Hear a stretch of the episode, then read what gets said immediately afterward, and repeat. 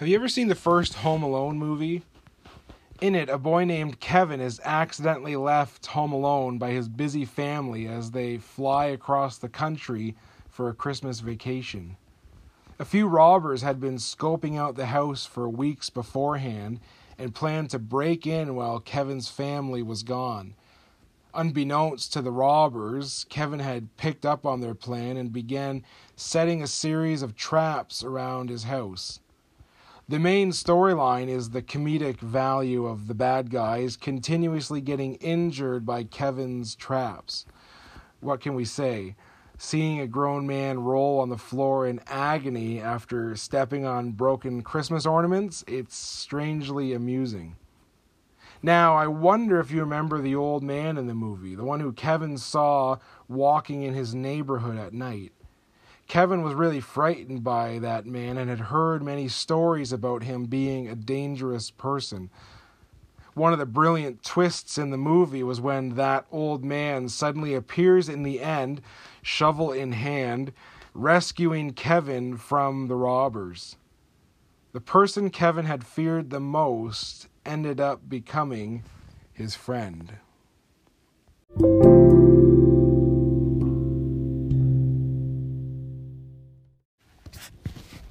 Course, Home Alone is just a movie. It's intended to entertain. However, that part about the old man and Kevin holds a valuable lesson for us. Sometimes our first impressions of people may be completely wrong, or at least very tainted by our perceptions of them. We often talk about how isolated people are becoming today. There are many reasons for this, but one big reason has been the invention of things like internet and 24/7 news cycles which flow to us daily. It's not so much that these things just waste our time and distract us from connecting with real people. That is certainly the case too, but I think there's more than just that. Have you ever considered, for instance, the effect that a 24 7 news cycle has on your fear of the people around you. Without realizing it, many of us have developed this sort of underlying fear of the other. We fear the person we don't even know yet, and in fact, we fear them because we don't know them yet. We have read too many headlines and heard too many stories about everyday people doing and saying terrible things. Without even thinking about it, we create stories in our mind about, quote, the lady down the street with all those crazy kids who would probably feel annoyed or get impatient if I ever tried to speak with her. These fears can be good, of course. Healthy caution can keep us safe. That's why you and I both have locks on our front doors. Yet, caution becomes unhealthy when it holds us back from walking towards, paying attention to, and really getting to know the, the real, beloved lives around us.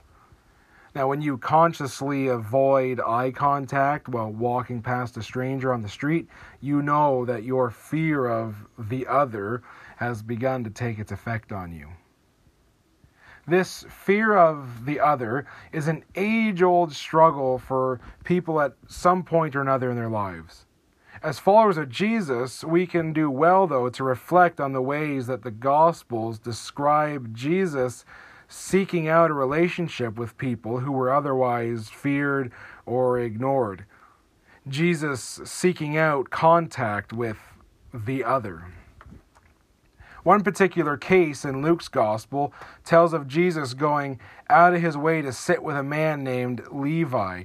This is in Luke 5, uh, verse 27 to 32.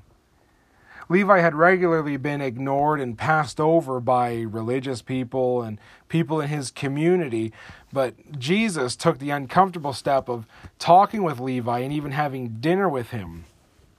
This was the pattern of Jesus' life, regularly going into uncomfortable situations in order to gain a new relationship with others around him.